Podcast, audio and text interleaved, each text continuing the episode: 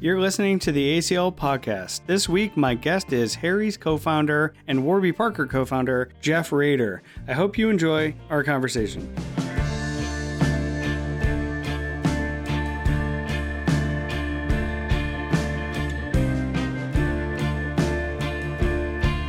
Jeff, how are you? Good, thanks. How are you, thanks. Michael? I'm good. It's it's nice to nice to get a chance to talk to you. I feel like I would only see you by accident, maybe on Spring Street occasionally as you, as you went to work. I know. Miss those days. Random sidewalk run-ins. Do you miss your old haunts in the city? I mean, are you feeling like? I do. I really do. You know what? You know what hit me is um, uh, my my favorite coffee shop was Ground Support, um, and um, I got a message um, on like Instagram or LinkedIn or one of those platforms from from the guy who ran it saying that he was selling it and leaving the business and just thanking me for all of the coffees I bought over, over the years. And then I guess all the, the, support that, you know, the Harry's team gave him and um, saying that we helped to build a, you know, we were part of a fabric of a community that he really valued. And it, it just made me miss, um, yeah, made me miss my walks on Spring Street and seeing you and getting a coffee and all the people that you see on a kind of daily basis um, who are part of the community and make your life better in like a little way that you know you, you don't see it as much in, in these days so. Yeah it's pretty it's kind of it's kind of sad that we're just out of all of the sort of typical rhythms of our life and and a lot of what makes and this is my sort of pushback on all the like new york is dead talk is that there's nothing that can sort of step in for those run-ins or that energy right now, I think New York is going to come back in a way that's going to be really spectacular. Um, I think yeah, the, I do too. The level of creativity and en- energy and ingenuity that people are going to bring to reinventing, like the experiences they have in the city, are going to, be pretty remarkable. I'm, I'm excited to uh, to participate in it. Do you feel like you would ever live anywhere else, outside, uh, not in New York? Um, you know, for me personally, like my life, my location choice, I guess, has always been a bit dictated by my my work, is you know, which I think is typical for lots of people, and um, I think that for Warby Parker and Harry's, you know, the two companies that I was really fortunate to get to participate in starting, and you know, Harry's where, where, I spend most of my time today, it makes a lot of sense for them to be in New York City. I think there's just an incredible mix of um, of, of people and talent and partners that we work with and culture. Um, you know, I used to say like I would get inspiration from from that walk to work, walking by all of the amazing stores and boutiques and seeing what other brands were doing in the world that were interesting and unique, well beyond you know the categories that we mm-hmm. play in. So I think it makes sense for the companies to be in New York. And then you know I personally probably now more than ever miss being with our team a lot, and so being close to the office and close to the team. It's always been something that's been important to me. So I haven't really considered you know living anywhere uh, else for a uh, you know, in a normal period than, than New York. And, and I do love it a lot. And I, I miss the energy um, of being out and about in the city uh, in a big way and excited to at some point get back to that. You know, you know, it's interesting that you mentioned the team. And when I always think about Harry's, I, I think a lot about a lot of the great people that work there and have worked there and just how you guys have done such a wonderful job of not just building a culture, but also getting an amazing group together to me that seems like you know having run my own very small business seems like one of the hardest things to do is find talented good people. How did you guys do that? Is there is there a secret? Oh man that's a great question. I think we were so fortunate um, early on especially to um, just come across um, really wonderful people who um, i think were naive i guess enough or uh, blindly excited enough to to want to join us and go on this journey together. Um, and then I think from there, great people tend to just attract other great people, and it kind of just snowballs. I think, um, you know, in the early days at Harry's, a lot of the people that we met were through our own personal networks, like you know, um, a friend of a friend who was an exceptional software engineer, you know, and then uh, another friend of a friend who was amazing at social media, and then you know another friend who um, or a guy we'd worked with at Warby Parker who helped us on the PR front and then said, Hey, we should probably hire somebody to help work with you on PR. I heard this, you know, person is amazing. You should talk to them and started mm-hmm. kind of cobbling together just a group of really awesome people. And, and then the magic is watching all of those people interact with each other um, mm-hmm. to build, you know, a company and a culture and a brand in a way that I don't think we could have imagined. Like, you know, the coolest part at Harry's is to is to see people who are so much better than than me do things that are like, you know, I'm like, oh man, I, I would never have thought of that, but I'm really glad that you did because it's cool to see it kind of happen.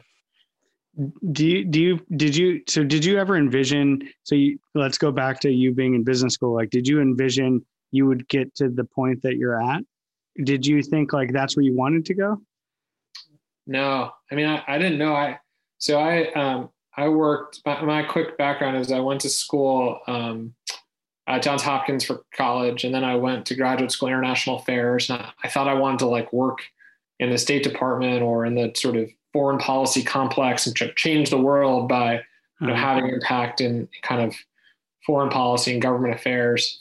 And then I, uh, so I went to graduate school and did Washington D.C. and tried to do that. And I did a bunch of internships in D.C. and I kind of realized that you know D.C. was a reasonably political place and a reasonably bureaucratic place, and maybe that wasn't the best uh, alignment with my interests or skills. And so I said, well, maybe I'll go work in the private sector. And I was fortunate enough to get a job at a Bain and Company, which is a strategy consulting firm, and then went to work at an amazing private equity fund called Charlesbank, and um, thought I was going to kind of work in investing, and that was going to be my path. Went to business school, which is a typical path for lots of people.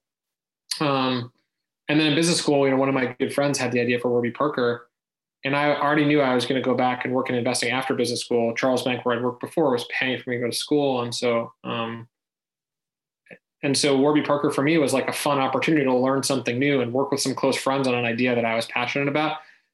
And I didn't realize it at the time, but like that experience completely changed my life. Like mm-hmm. I, I became fully enamored and raptured with this idea of starting this company. And like all I could talk to people about was glasses. And like I was kind of boring to hang out with for a period of time. And um, I just became obsessed. And, and, and it was so exciting to like kind of take something that didn't exist and make it exist. You know, the day before Warby Parker launched, it was just a dream on a business plan. And the next day we were like giving customers products and hearing back from them and hearing how much they liked the products and trying to make their experiences better and learning and growing. It was like, and hiring people. It was like this really kind of cool experience that I've had. And, um, and then I went, I left, you know, Warby Parker to go back and work in investing, which is the thing that I, I sort of had intended to do.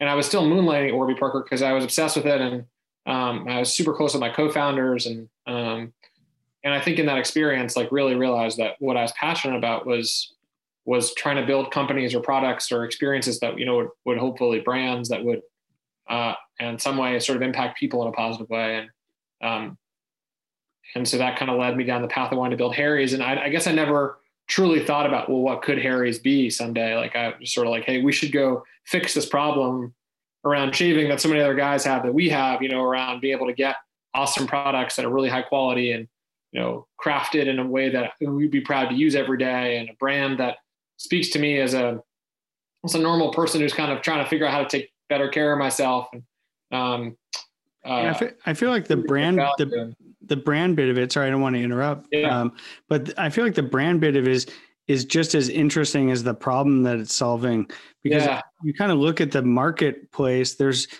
in a world where now there's a million different types of brands for every personality yeah.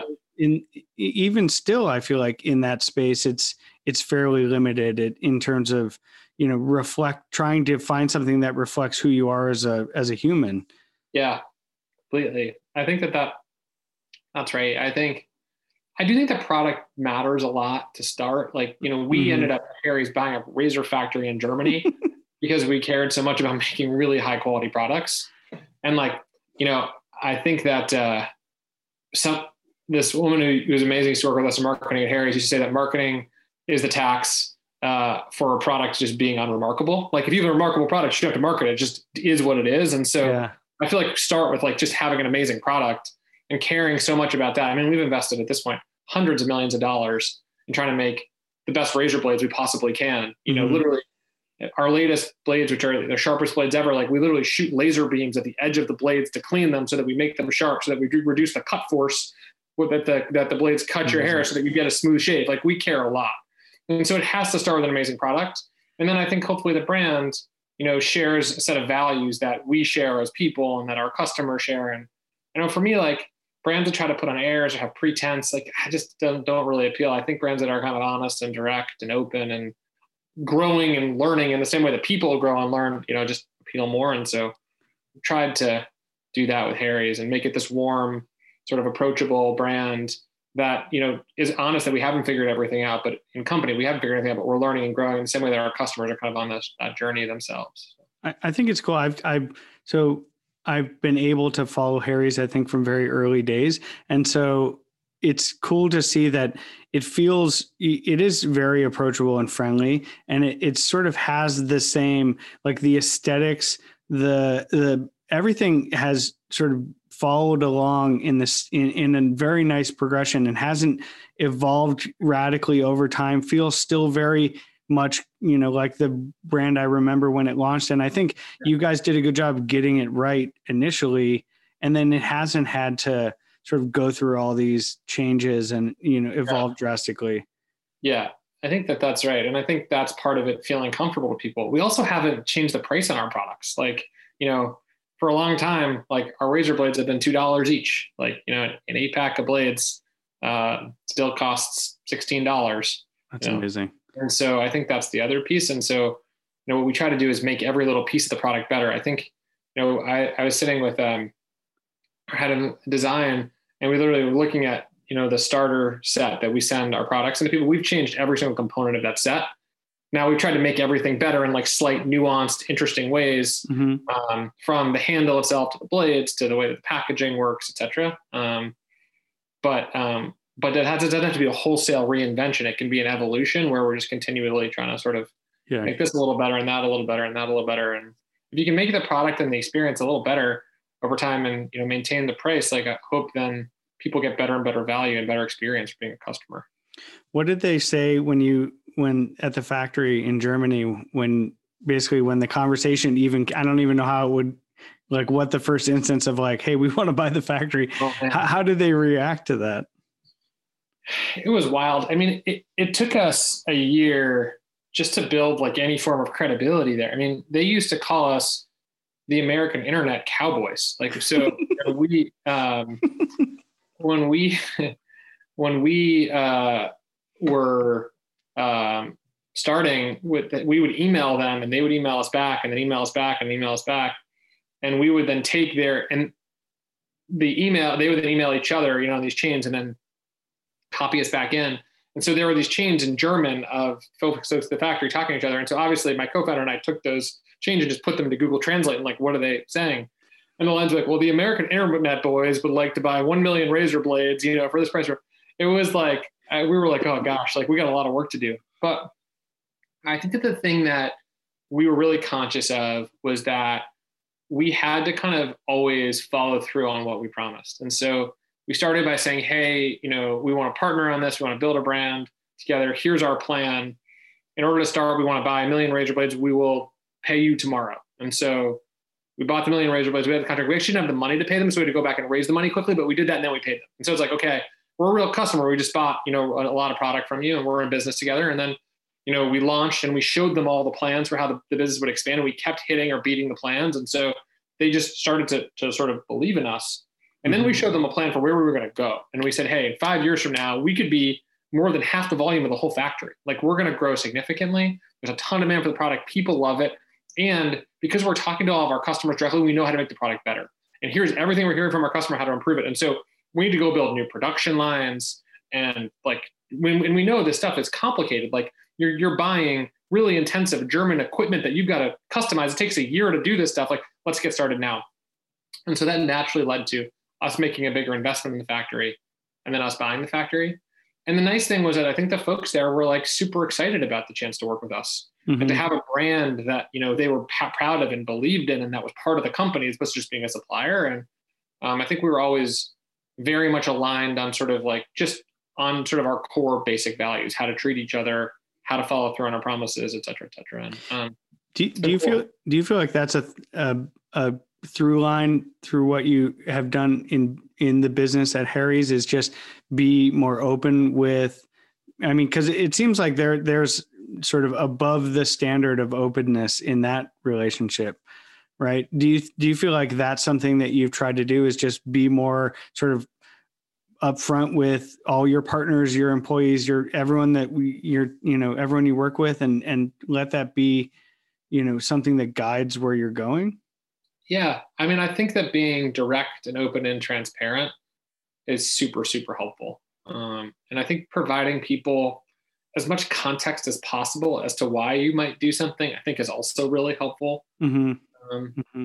and valuable. interesting. So I think that that I take I spend a lot of time today. I think just like trying to help people with as much information as possible understand like why we might go in direction A versus direction B because the more people internalize that and then feel like oh yeah that is like I get it. I believe I'm bought in. I believe it. Like the more motivation you're going to have across that's how you get a lot of people to move quickly in one direction. Yeah. Yeah that's um, smart. and so that makes you it, that was complicated in Germany early on though. In, in some ways because of the language barrier I remember when we right after we bought the factory, Andy and I went over to talk to the team there. We were so excited. We the factory, and we're standing on these wooden crates that are like six or seven feet off the ground. And we're looking out at the whole factory floor. And there's 420 people that worked there at the time. I think now we're like over five, well over 500. And wow. this is like more people than I've ever spoken to in my life. But almost, I feel like the whole town is there. And we start speaking in English, you know, saying how excited we are and our plans for the future. And then the guy who was running at the factory at the time starts translating and we speak for like 15 seconds and he's speaking in German for like a minute. And I hear him say Warby Parker and like all this other stuff. I'm like, what is going like what is he saying here? We have no idea. But at the end they, they seemed excited. So we sort of took it as a That's good translation. Yeah. Has the this is kind of a I don't know because I'm so interested in where things are made and how things are made and all that sort of stuff, and I really I really like factories for some reason. Um, but has the German government been helpful for you guys? I mean, yeah. have you have you noticed that? Are, are, there things they're doing that wouldn't happen here? Um, I'm not sure about wouldn't happen here, but the government in the town and the region has been really helpful. Um, they've given us um, grants um, to uh, continue to sort of invest in and build out the factory. We've also become a really big employer. We've hired a lot of people. We run a really big apprenticeship program there. Um, that I think has been, you know, impactful for folks in the region trying to start, you know, in, in engineering roles. Mm-hmm. We have these like open nights now where we invite people from the community to come and see the factory, which is cool. I think both um, people who might be interested in working there someday, but also like the families of the of the folks who work at the factory. Um, That's interesting. Just I mean, just coming in gives them a sense of inclusion, right? Just to like, be able to go in to this building, they probably drive by. Yeah, yeah. There's another funny story. So when we um when we built a whole new wing in the factory, literally like a whole giant new building that we filled with machines, um, kind of right down the road, and um, we did a groundbreaking there, and the like the, the the sort of regional minister came, and the mayor of the town, a bunch of German politicians came. It was a big moment for us, and so um, and so we're going to do this groundbreaking, and you know we all have shovels, and Andy and I like dig in and dig like a little clump of dirt and throw it over shoulder, and these guys are digging like huge like clumps of dirt and throwing, and they're like, got to get your game, your shoveling game together. You guys know what to do. That's an important groundbreaking tip, yeah, you know, exactly. For any, anyone to know. Step on the shovel and then. what? So in the in the idea of um, to giving people tips, and I was thinking about now being a time when a lot of people for one reason or another are starting new things starting a new business or maybe they're you know lost their job and are pivoting to do something else and um, you know sort of stepping back from maybe the the way that you've built some of these startups but just more generally speaking are there i mean i, I don't want to put you totally on the spot but is are, are, there is there anything that comes to mind in terms of advice that you would give someone that is starting a business right now yeah i think for me at least personally, and I try to give this advice to folks on our team. I was actually talking to someone on our team about this like just yesterday. I think it's really about figuring out what makes you happiest. Like, I think there's such a strong correlation to the things that make you happiest and the things that you're good at, and then like um, sort of your success in your role. Like, those are just they're like they're all in my mind highly intertwined. Mm-hmm. And so, you know, if if what makes you happiest is like organizing a bunch of complicated information and creating structure with that and then helping people understand like there's a lot of great jobs that do that if it's like building something from nothing like there's a lot of great jobs for that if it's getting your hands dirty and tinkering with product or build you know mm-hmm. there's if it's, you know, solving really hard math problems, like there, I don't know, there's a lot of different things that make different people happy. Mm-hmm. And so I would, um, I would try to find opportunities in new roles or in starting something that are just like highly aligned to like what you like mm-hmm. um, and what makes you happy and also try to find a situation where the other people that you might be working with are in some way complementary to you. So if there's things that you don't love doing that they can sort of mm-hmm. take those things on. Are, are, there certain things that you liked along the way more than yeah. Yeah. I really like new stuff. Like i personally get a little bit bored, I'd say, and um, probably less engaged when everything is like working perfectly and the system is running and we're trying to like refine or optimize a process. I know that's super important when you run a company. And so, you know, I obviously try to to engage there the best I can. But also we've hired a bunch of people who love that and are really good at it. Mm-hmm. And I trust them to kind of do a lot of that stuff. And then what I like is like a new brand that speaks to a new customer in a new way, or entering a new geography, or um, or like launching at retail, or like some new big exciting project with mm-hmm. like a huge sort of amount of white space. We have to figure out a lot of things to get there, and you kind of it's almost binary. You go from like zero to one. Like those types of things are super fun for me. Um, and so I sort of know that and know I get energy there. And the nice thing about Harry's and our sort of our mission and vision in the future is that we want to go build or buy multiple new brands that are going to sort of you know enable us to build a next generation CPG company.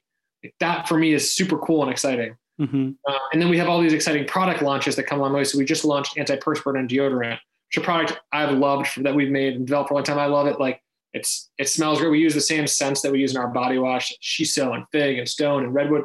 They smell. There's natural scents that smell great. And then we give people like the right level of protection for for how much they sweat. So if you sweat a lot, we've got an extra strength sort of, you know, antiperspirant. If you don't sweat that much, you know, we've got just a, a plain deodorant. And so, you know, for me to be able to like understand that product, geek out on it, engage a ton, use it myself, love it, and then get to like launch it into the world, like that's super fun and exciting. Mm-hmm. And so I think those are the things that I like. And then, you know, try to find people who are amazing at all the other things that you have to do. Um, do you ever feel like you've hired all these amazing people and sort of the thing you were one you you were one of the key reasons that Harry's became successful in the beginning, and then you're sort of I don't mean this in a bad way, Jeff. I, I love you. Uh, you. You start to feel like obsolete, or like we've got all these talented people around. Yeah, you know, I, and that's not a negative thing, but how do you cope with that? It's awesome. Actually, Andy and I say that our role is to obsolete ourselves. I think mm-hmm. if you're managing a team, that should be your job. Is like, how do you actually empower the people under you and teach them and help grow them so that they can do your job super well. Um, and then you can go on doing something else. The nice thing is like, I don't, I don't ever feel obsoleted. Maybe I feel obsoleted in terms of running Harry's brand day to day or something, but then mm-hmm. there's like six more brands that I get to go build. Yeah. Or like it frees me up to get to go chat with you, right? Like there's always more stuff to get to go do. Yeah. And for me who loves new stuff, like that's actually like, like uh, liberating. It's a gift. Mm-hmm. And I get to go focus on new things. It's cool. That's a good way to look at it. Do you feel since you started Warby Parker and Harry's that just the landscape of how to like how startup brands or CPG brands or DTC brands, however we want to refer yeah. to it, has changed dramatically, or what do you see? I think so. When we started Warby Parker, which was I guess over ten years ago, like there weren't very many other brands that were starting that way. You mm-hmm. know, selling direct to consumer. Um, trying to create great experiences for customers and having their customer experience team not be like a cost center, but like a, a way to actually create a relationship with someone mm-hmm. around products that were great, you know, deliver good value. Like there just wasn't a lot out there. And, I, and I've looked today and there's a ton of brands that are getting built around that notion, you know, lots of times people will pitch us ideas. They're like, we want to be the Warby Parker of X or, um, how many times? How many times have people said uh, we want to be the reference Warby Parker to you in, in terms of some other brand, like a million? A lot, yeah. Over time, and I guess my response I was like, "Hey, I really, hey, that's incredibly flattering, and I really appreciate it, and you know, thank you for, uh-huh. considering us." And you know, when we built Warby Parker, we had other brands that we looked to that we admired and, and still do. You know, I think um, that said, I think that being the something of something else probably isn't what you should aspire to be. You should aspire to be the I don't I don't want to be the Warby Parker of shaving. I want to be the Harry's of shaving, like mm-hmm. you know, men's personal care. Mm-hmm. You know, I, I don't. Yeah, so I guess that's how I think about it. And I wouldn't. So I think people should try to you know form and be their own identity in some way. So I think a lot of new brands have started. I think great brands will get built every day and every year because they're fundamentally changing sort of the way that people are interacting with a product in a category and better meeting their needs. Mm-hmm. And I think that that's the thing that I'm like, we've tried to be most focused on is does this brand truly and differentially meet the needs of the end consumer? And if it does, then I think it has a reason to exist because people's lives are better for it. If it's just another brand that's out there in the world that's not doing that intentionally, I think that's where maybe you can get a pop and you start to grow a little bit, but I think it's hard to to be sustainably different. Mm-hmm. Therefore, hard I think to, to last. That's I look at Warby and look at Harry's and think there's obvious there's obvious friction and obvious problems that yeah. set out to solve, right? And just yeah. the either the brand, you know, it's like just looking at razors. It's like either the brand doesn't doesn't work to me, or it's like I have to like extricate the razors, yeah. you know, from like beyond the security thing, or it's just like a, a weird situation. And and yeah. and, and they're really expensive too. I mean, yeah, ex- yeah, exactly. And so to me, like it makes you know these brands, to your point, like make a lot of sense and are actually solving a problem. There's a startup brand that I really like that's called Coterie. They make diapers. Yeah, and it's uh, you know, at first I, I'm I'm sort of always instantly dismissive of any sort of brand because I feel like a lot of things are trying to reinvent products that yeah. don't don't need reinvention. Yeah. And then Coterie comes along and they're they're making amazing stuff and they're solving a serious problem for our family.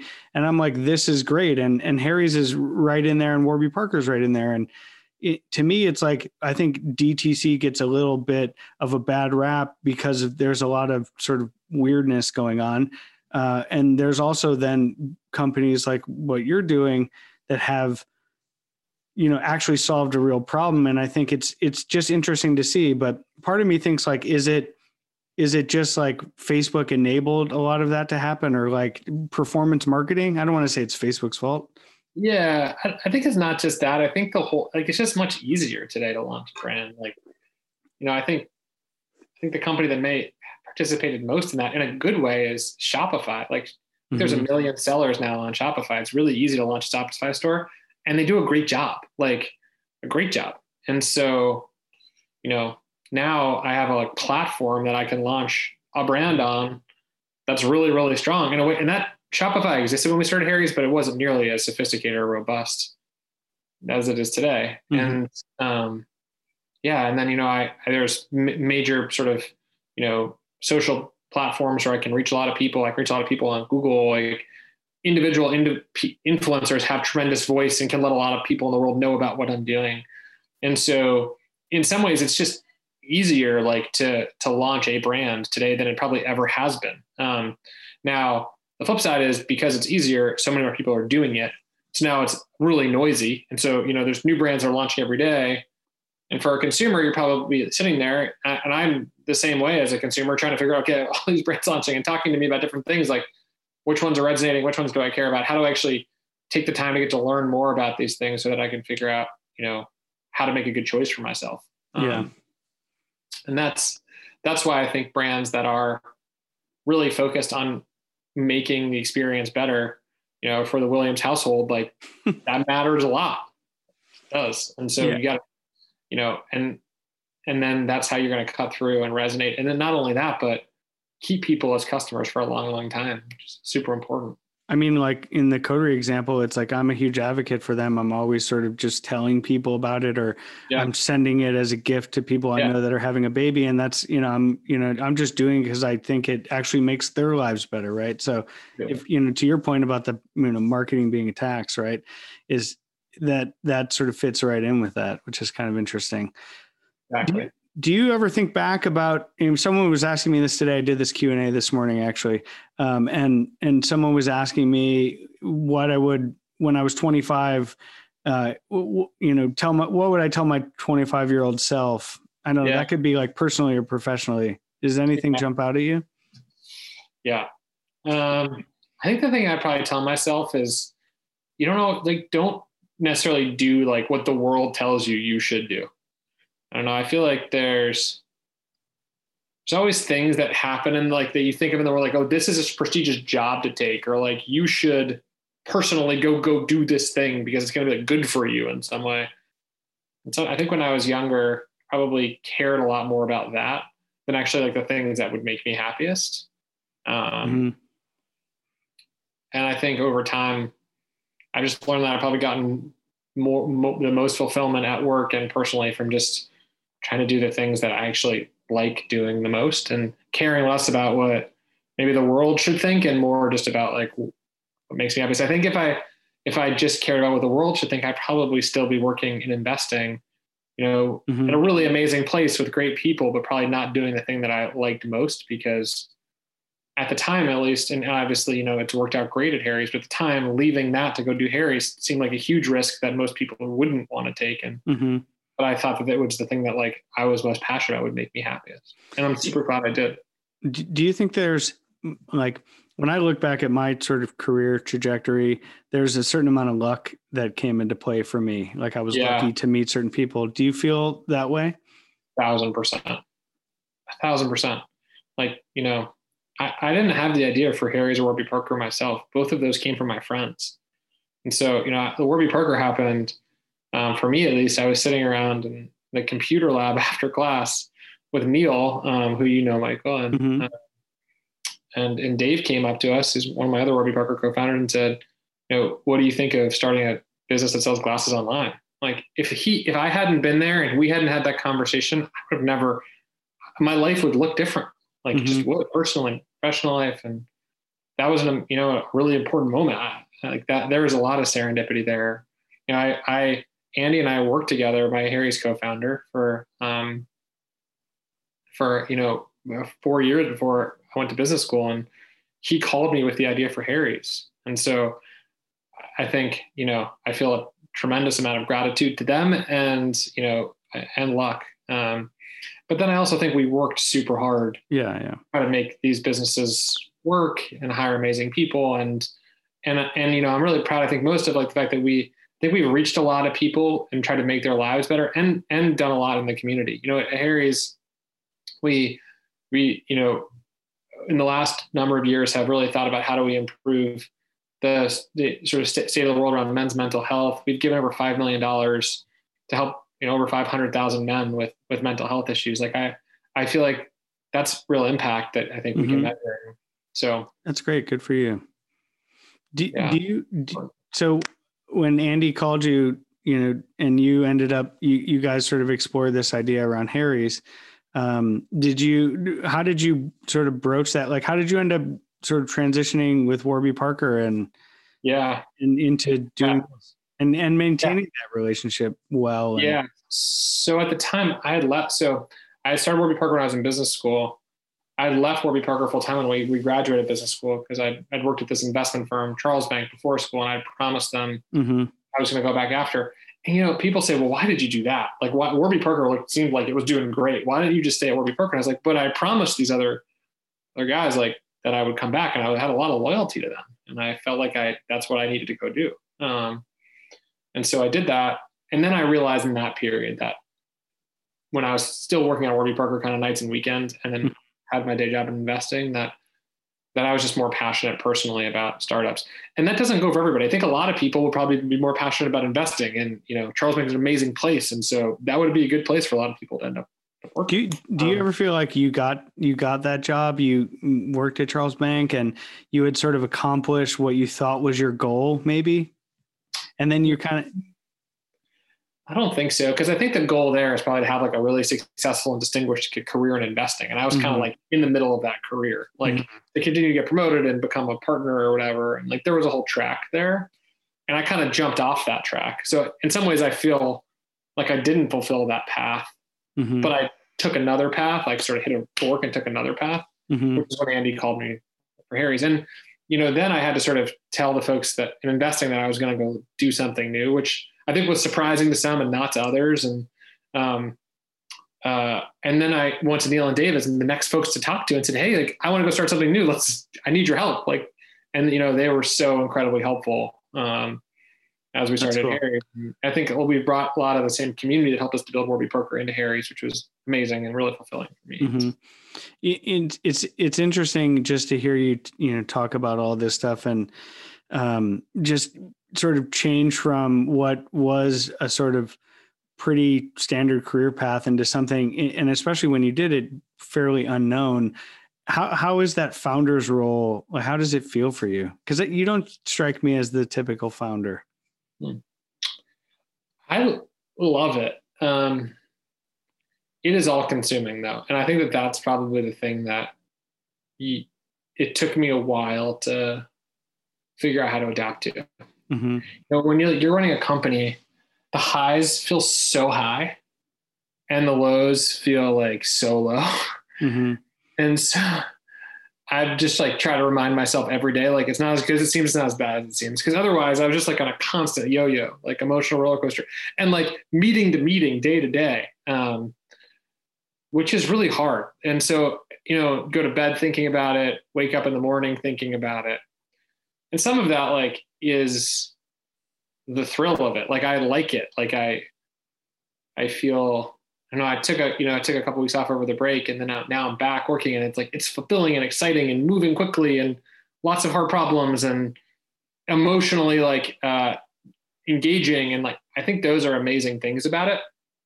But I think it took me time to like really figure out, um, how to sort of control it. Um, mm-hmm. even like basic stuff like making time to walk to work in the morning. Like I used to like, I'd be like running late and take a taxi to work because I was like thinking about something working, have to, and like actually like finding or working out or blocking out time to spend with my family. Like mm-hmm. those are things that can go by the wayside really quickly because it's so, it's, it's so all consuming. And so I think I've had to kind of learn that so I can make it sustainable for myself. But like, it's pretty cool not to have a boss really, like to get to chart the own path, get to choose all the people that you work with, to get to feel a lot of like you know fulfillment for making people's experiences better hopefully i sort of think about all the ecosystems of people like i have the whole we have a whole team at harry's that i hope will sort of leave this experience i had one of the best professional experiences i could have ever imagined at harry's the customers we get to deal with the community like it is a really it's really cool and the other thing for me that's been amazing is to have a partner like to have andy as a co-founder and you know, he and i are really close friends and sometimes joke and kind of finish each other's sentences. And it's been a great kind of partnership there. How did you, how did you um, meet Andy?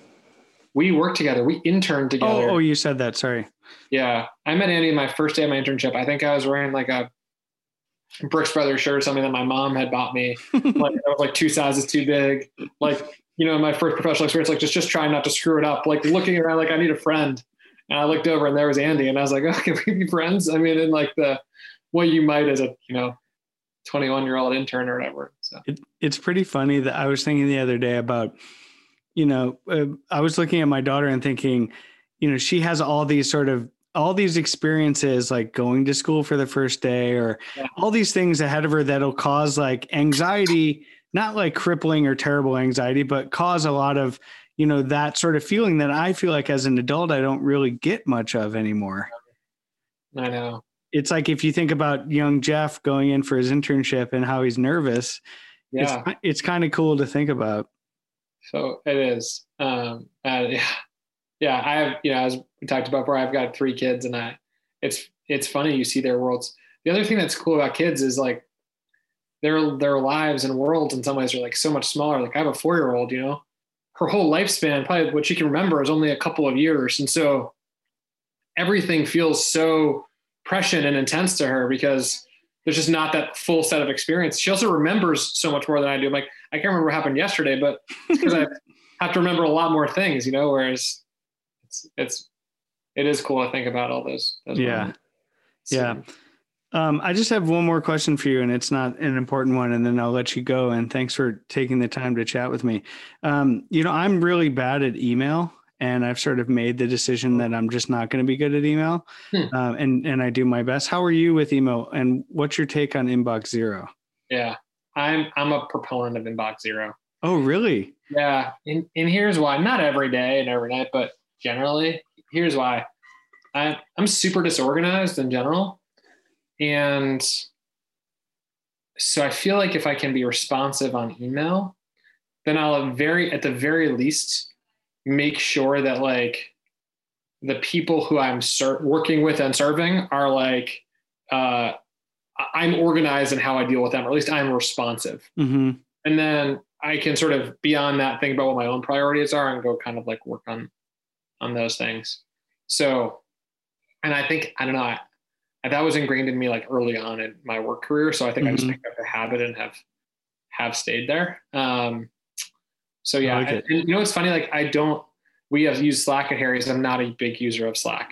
Or like people have take digital notes. I'm like very analog. Like I have a notebook and I have email, and I kind of run my life in those two places. And it kind of like that's how I organize myself as best yeah. possible. possible. Um, and I think different things just work for different people. Yeah, totally. I, I think a lot of these, I don't know, Slack to me is, I don't know, can be good. And then it can, I don't know, it's to me, like the most powerful tool is the thing I can find. If it's like my notes that I can find and come yeah. back to, then yeah. that, then it works, you know, and, um, it's yeah. it's funny, but now I guess I'm just gonna have to up my. I, this is why I'm not successful. You know, I just I haven't mastered email. That's what I yeah. need to work on well, this year. Search function. I don't know what you use as your sort of email prep, but the search functions in these email apps are so good now. Like, yeah, I can literally find things. I, ideally, pr- pretty pretty quickly. Um, yeah, I don't know. I, I again, I I am not the best at organization, so I'm not sure I'm the perfect person to chat with, but Oh no, everyone's got their own take, which is all equally as as valid. Do you feel like people aren't shaving? Are you nervous about people being unshaven and not showering during the pandemic? Um, so I was initially. I remember I got on a, a Zoom call early on with some friends, and I looked around and literally every single person had a beard, and I was like, "Oh, this isn't going to be good for me." Like, um, but it turns out that people still are shaving. Uh, and our and our business has actually done super well through the. Oh, good. Pandemic. Um, people, the other thing people are doing is buying lots of stuff online, which helps us. Yeah. And you know, we people think of us only as a shaving business to brand because that's where we started. But you know, we have a bunch of other product lines. We have hair products and we have uh, body wash and we have um, uh, wax, which we sell for Flamingo. Um, and those products have done great too. You know, our body wash, for example, what we learned is that people are, are showering more and they're showering more at home because they're traveling less. Mm-hmm. So then they need, you know, more body body products. And so it, has been cool to see how like the human behaviors here are changing or, or, or lots of women are going to the salon less to get waxed. And so they need at home products. And so our flamingo wax products have done great. So That's stuff like that's kind of interesting to see. Yeah, totally. I use the I use the body wash and the I, the soap's really good, and I've used yeah. a bunch of the hair stuff. I've used a lot of stuff and like it good. a lot. And and I think it's I'm not just saying this because I because I like you, but I think you guys have done a good job of expanding the product in a way that's very logical. It it it all works yeah. together. Where I don't think like, why is the shaving company trying to sell me X, Y, and Z? You know, it all feels like a, very very uh, familiar in a way. That sounds great. That's really great to hear. You know, we try to do like one major product launch a year, and then you know, we invest. We we have our whole we have our own R and D team that just does our own product formulations, working with amazing labs, like thinking about how to make these products great, thinking about the right sense and experiences, and um, if you think put that much thought into it, like it takes a while to get it right. And so we kind of condition ourselves like let's do one thing a year and really try to get it right, and then try to connect them in ways that are logical. So yeah, we're just like literally just launched antiperspirant deodorant a couple days ago, but we're using the same scents that we use in our body wash mm-hmm. for antiperspirant deodorant because we've heard people really like those scents, and a lot of our customers have asked, "Hey, could you make me, you know, a an APD that has uh, shiso or you know or smells like redwood?" And so we said, "Yeah, like we we could do that." And so hopefully we continue to kind of keep the connectivity and not not go do too much so that we're confusing or, or yeah. We take a lot of pride in that. We've done a good job. I appreciate you uh, taking the time to talk to me out of your out of your schedule. No, I, I appreciate it as well. It's always so good to catch up. And, I, I hope person. Yeah, I hope I hope I get to bump into you on Spring Street sometime in the future. I'd love nothing more. Great. All right, Jeff. Thanks for your time. Thanks, Michael.